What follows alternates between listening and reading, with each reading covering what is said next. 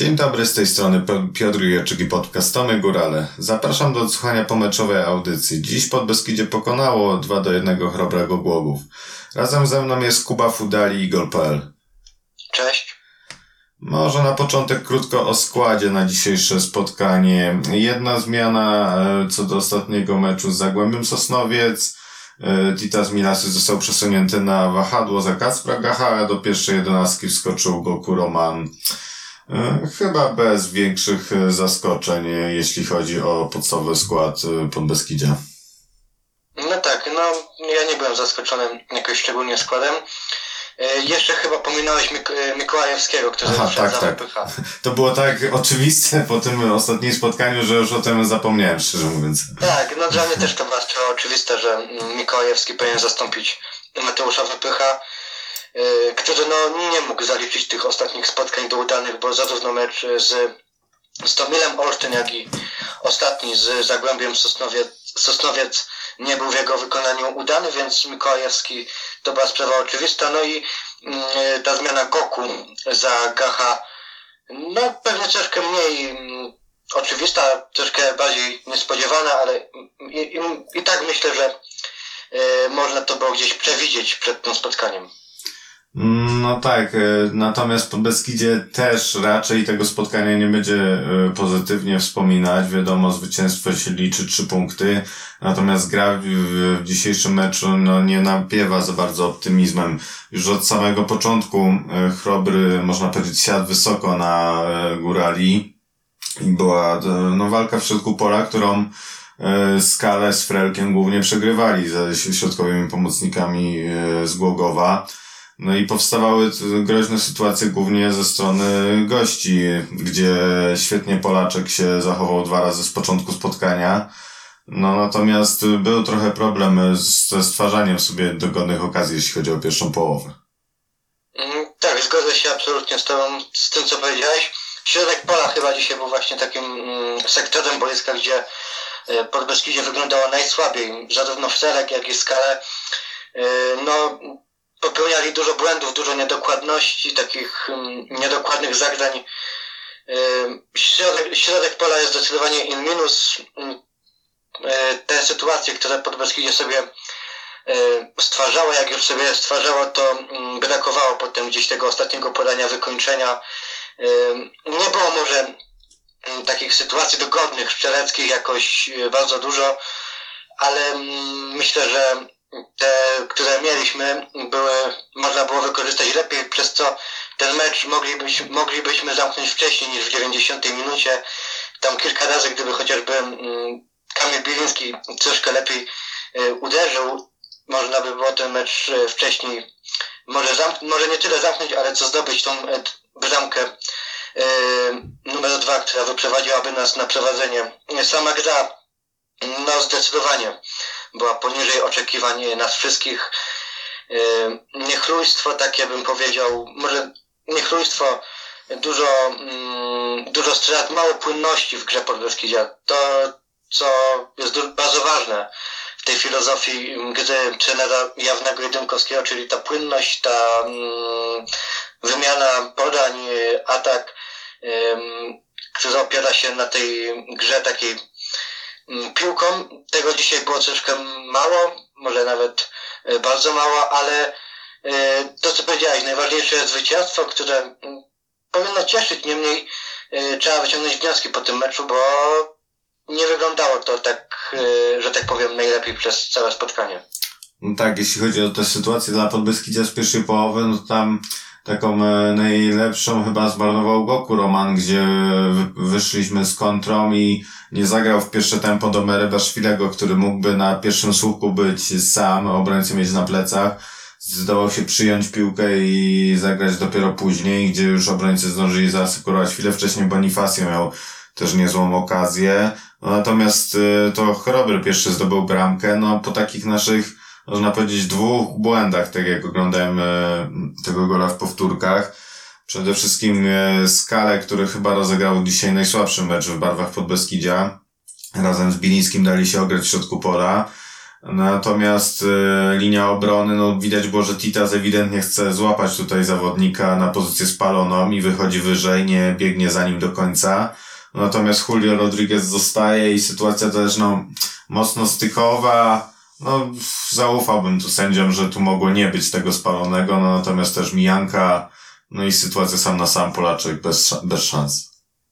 Tak, no i ja tutaj tą bramkę bym zaliczył, myślę, szczególnie gdzieś na, na konto mm, Macieja Skale, który gdzieś opuścił tutaj, mm, mm, opuścił swój, swój sektor, wyszedł y, do zawodnika Chrobrego, nie, nie udało mu się przeciąć tej piłki, odebrać jej, y, poszła przez to parła piłka pomiędzy Julio a Kowalskiego Haberkę, no i Polaczek był bez szans tak naprawdę, tak jak powiedziałeś. No jedno dobre dla zawodników Podbeskidzia, że potrafili szybko podnieść się po tej straconej bramce i jeszcze przed przerwą wyrównać też no bardzo dobre przejęcie piłki przez Frelka, który też nie rozgrywał najlepszego spotkania, natomiast tu się zachował dobrze. Goku, który potrafił się wśród kilku zawodników chrobrego utrzymać przy tej piłce, zagrać bardzo dobrze do Bilińskiego. Ten też e, na plecach sobie zostawił Bugajdisa, jeszcze uderzył już instynktownie leżąc i idealnie także Goku Roman nabiegł na tą piłkę, no i perfekcyjnie ją uderzył, co też powinno dodać, wydaje mi się, sił, otuchy, no nie wiem, mobilizacji dodatkowej na, dla Podbeskidzia na drugą połowę. No natomiast nie widzieliśmy tego. Od początku drugiej połowy Chrobrygu wyszedł z takim samym nastawieniem i dalej walczył i wydawało się, że przejmuje ten nasz środek pola. No, zdecydowanie tak było, bo mm, gdzieś trudno mi zdefiniować to, czego zabrakło w tym meczu, bo mm, była, była przewaga optyczna Podbeskidzia w tym spotkaniu. Podbeskidzie, moim zdaniem, gdzieś z wysokości trybun oglądając ten, ten mecz miał tą przewagę, było zespołem dominującym, ale mimo wszystko Chrzobry gdzieś potrafił te ataki neutralizować, gdzieś się odgryzał e, w, kont e, w kontrach, więc e, ciężko mi powiedzieć, dlaczego tak to wyglądało. Oddaliśmy pewnie momentami, nie, może nie oddaliśmy pola, ale gdzieś ta nasza gra była taka chaotyczna, dużo takich stykowych piłek sytuacji i ciężko za ten mecz pochwalić tak naprawdę zespół, bo zaryzykuję takie stwierdzenie, że ten mecz Podbeskidzie mogło po prostu zremisować, gdyby nie gdyby nie Kamil Biliński ta ostatnia akcja, Podbeskidzie by ten mecz zremisowało, a wtedy by tych plusów naprawdę było zdecydowanie mniej. A ten remis po prostu Podbeskidzie by na niego nie zasłużyło. No byłby na pewno inny zupełnie odbiór tego spotkania. Ja nawet mogę powiedzieć więcej, że Podbeskidzie nie musiało tu nawet remisu e, zdoby, zdobyć w dzisiejszym spotkaniu, bo Chrobry także stwarzał okazję. Może w drugiej połowie nie były one tak e, klarowne jak w pierwszej, ale też no nie grali źle. Praktycznie no przejęli ten środek pola. Tam była taka sytuacja, że chyba trzy albo cztery jakieś zagrania były niecelne z obu stron. Tam mocno się już trenerzy zdenerwowali, od razu zostali wezwani Bieroński i Janota do wejścia na boisko i został zdjęty też Merabaszwili, żeby wprowadzić dodatkowego środkowego pomocnika do środka, żeby uspokoić tą grę. No trochę się to udało, jednak było Bieroński, może tam zaliczył jakąś stratę, ale było widać, że walczył on tam o wiele piłek, Y, często na wślizgu i naprawdę wiele z nich wyłuskiwał. Y, także no, mi się kolejny raz spodobało jego wejście i trochę się dziwię, że aż tak mało szans dostaje, że praktycznie w każdym spotkaniu Dominik Frelek gra od początku jako młodzieżowiec. Jestem ciekawy, czy w spotkaniu z wyjazdowym Arką nastąpią jakieś zmiany. No, natomiast trzeba to oddać góralom, że po tych zmianach trochę ta gra się poprawiła i też y, więcej sytuacji zaczęli sobie kreować. Tak jak y, świetną okazję miał Mikołajewski, gdzie gdzieś z około chyba 7 metrów y, był sam i no, uderzył prosto w bramkarza. Później, gdzieś około 10 minut później, po no, niezłym rozegraniu rzutu rożnego, Julio Rodriguez znalazł się w dobrej okazji, też próbował przyjmować piłkę. No, no nie udało mu się też w końcówce jeszcze spotkania E, Polkowski też dobrze się przedarł zawodnikiem na plecach. No niestety piłkę miał na swojej słabszej prawej nodze i było to widać po jakości tego uderzenia, ale tak jak to też podkreślił ten Dymkowski na konferencji, że e, no, walczyli do końca, walczyli do końca i trochę im to oddało, że w, spotkaniu z Sosnowcem no, stracili w tej samej końcówce bramkę, no, natomiast dziś udało się zdobyć zwycięskiego gola w, w samym końcu spotkania. Bardzo dobre podanie Michała Janoty prostopadłe do e, Bonifacio, który już któreś zaliczył kolejne wejście w, w tego typu w tym spotkaniu, no i świetnie odnalazł Bilińskiego, który zrobił to, co robi no bardzo dobrze w tym sezonie, czyli wykańcza te wszystkie sytuacje. Też tam y, można się w powtórkach do, doszukiwać y, pozycji spalonej u Argentyńczyka, natomiast też nie, nie są dobre te ujęcia z kamer. Też się wydaje taka sytuacja mocno stykowa, tak jak przy bramce dla Chrobrego w, w pierwszej połowie i moim zdaniem no obie prawidłowe decyzje sędziego. Mm, Tak, tak jak powiedziałeś, ja podkreślę to mm, podanie Janoty do Bonifacio. Kapitalne, absolutnie. E, Podanie takie, którego oczekiwaliśmy od Janoty, który przyszedł do Podbeskidzia, no i do tej pory mm, nie zachwycał. W tym meczu również poza tym podaniem nie był to jakiś mm, kapitalny występ Michała Janoty, ale to podanie absolutnie było, e, pozwoliło w ogóle rozpocząć tą akcję w takim e, z tego słowa znaczeniu, że napędziło Bonifacio, który mógł tą piłkę wycofać, wrzucić, na, podać pole karne do Bielińskiego i mógł i Kamil zdobył bramkę, więc to podanie Michała Janoty absolutnie kluczowe i za to czapki z głów, bo też fajnie wypatrzył Argentyńczyka. No też, y, no zaliczył na pewno lepsze wejście niż jak zaczynał ostatnie spotkania w podstawowym składzie. No w meczu z Sosnowcem nie dostał ani minuty. Dzisiaj to na pewno no, nie było za bardzo wyjścia. Potrzebowaliśmy kogokolwiek tam do środka pola, żeby pokreował trochę gry, podprzytrzymywał piłki. On to potrafi robić, chociaż też był wysoko ustawiony, często biegał na prawym skrzydle. No zobaczymy jak to będzie w meczu z Arką Gdynia. Daniel Mikołajewski dzisiaj zagrał, myślę, no poprawne zawody, może nawet dobre. Mm, Tam bym się przyczepił do tej pierwszej groźnej akcji chrobrego Głogów, gdzie trochę zlekceważył przeciwnika wracając i gdyby po prostu biegł cały czas na pełnym sprincie, to by był na pewno przed napastnikiem ich, a, a przez to była dobra sytuacja. No, natomiast później zaliczył kilka takich dobrych interwencji też przycinających i też nie wybijających gdzieś po piłki po autach, tylko trzymujących ją w polu i w grze dla górali. No natomiast żółta kartka dla niego e, oznacza pauzę w spotkaniu z Arką Gdynia, no i prawdopodobnie wróci do wyjściowej jedenastki Mateusz Wypych, który no oby sobie poradził Myślę, że też przede wszystkim psychicznie, bo tutaj no niezrozumiałe było to jego zachowanie w ostatnim spotkaniu w meczu z Zagłębiem Sosnowiec, po którym Podbeskidzie straciło bramkę. Martwisz się trochę obsadę tej pozycji? No tak, zdecydowanie. To jest, ta linia obrony jest zdecydowanie takim e, miejscem, gdzie mamy mało zawodników, które, mo- którymi możemy zotować, bo jest tak naprawdę tylko czterech zawodników, Mikołajewski, Julio, Kowalski, Heberek i Kosta, który nie jest do dyspozycji, i- Wypych oczywiście, i Kosta, który nie jest do dyspozycji, bo jest tak naprawdę ciągle kontuzjowany, gdzieś te urazy go cały czas dotyczą y, dotykają, więc ta obsada pozycji środkowego obrońcy no, jest taką, takim miejscem, gdzie serca kibiców, y, gdzie serca kibiców Podbeskidzia mogą drzeć.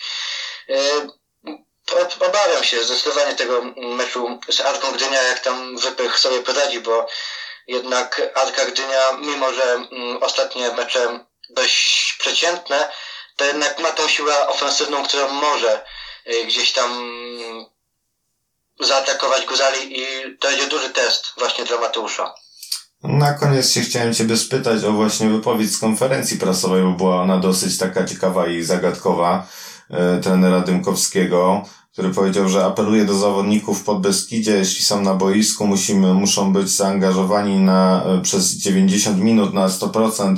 Kibice muszą widzieć właśnie drużynę, która chce walczyć i, i zakłada właśnie, że to im pomogło dzisiaj wygrać to spotkanie, gdyż e, do końca walczyli o korzystny wynik i i tak się zastanawiam, czy może tu chodzić po prostu personalnie o Marko Roginicza, który no wiemy z jakim tutaj nastawieniem rozpoczynał ten sezon, chciał odejść, nie udało się, tam nie było dla niego poważnych ofert, później zaczął grać czasem w podstawowym składzie, czasem wchodził od razu z ławki. Natomiast, e, no tak jak e, Kamila Bilińskiego nie było, no też Marko nie, na przykład nie rozpoczął spotkania z Sandecją od początku.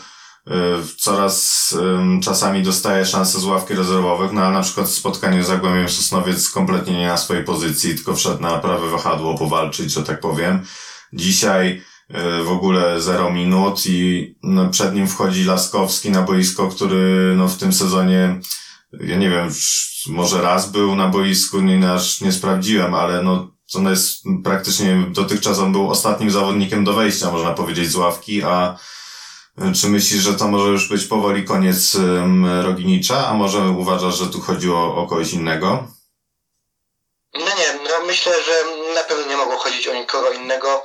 E, Tak sobie przeleciałem na szybko zawodników wszystkich, którzy są w kadrze Podbeskidzia i tylko Roginić wydaje się takim kandydatem oczywistym do tego, aby mm, takie słowa wypowiedziane przez trenera były do niego adresowane. Czy to jest koniec Marko w Podbeskidziu, czy to jest początek końca? Nie wiem. To nie chciałbym mm, tutaj oceniać tego, mm, tej sytuacji. Em, Może tak być, y, że ta historia Marka Doginicia i Podbeskidzia powoli dobiega końca. Wiemy, że mm, Marko chciał odejść już latem. Z Bielska Białej chciał wyjechać. Nie udało się. Pewnie będzie próbował teraz znowu w zimę gdzieś ze swoim menadżerem szukać kierunków innych. Zobaczymy. Moim zdaniem te słowa wypowiedziane przez trenera, czyli zaangażowanie serca musi być przygotowane do walki na 90 minut, bo tego oczekują kibice, były skierowane wprost do Chorwata i zastanowiłbym się, bo to co powiedziałeś, wszedł za niego Filip Laskowski, czyli zawodnik, który, nie wiem, mogę się mylić, ale bo nie sprawdziłem tego również. Yy, Nie wiem, czy dzisiaj nie zadebiutował w tym sezonie w ogóle w Podbeskidziu, Yy, a jeśli nie, to naprawdę grał naprawdę ym, ostatnie minuty, więc yy, to pokazuje, że gdzieś ta mm, pozycja Marka Roginicia w Podbeskidziu spada. Dziękuję za rozmowę. Moim gościem był Kuba Fudali i Igor.pl. Dzięki wielkie.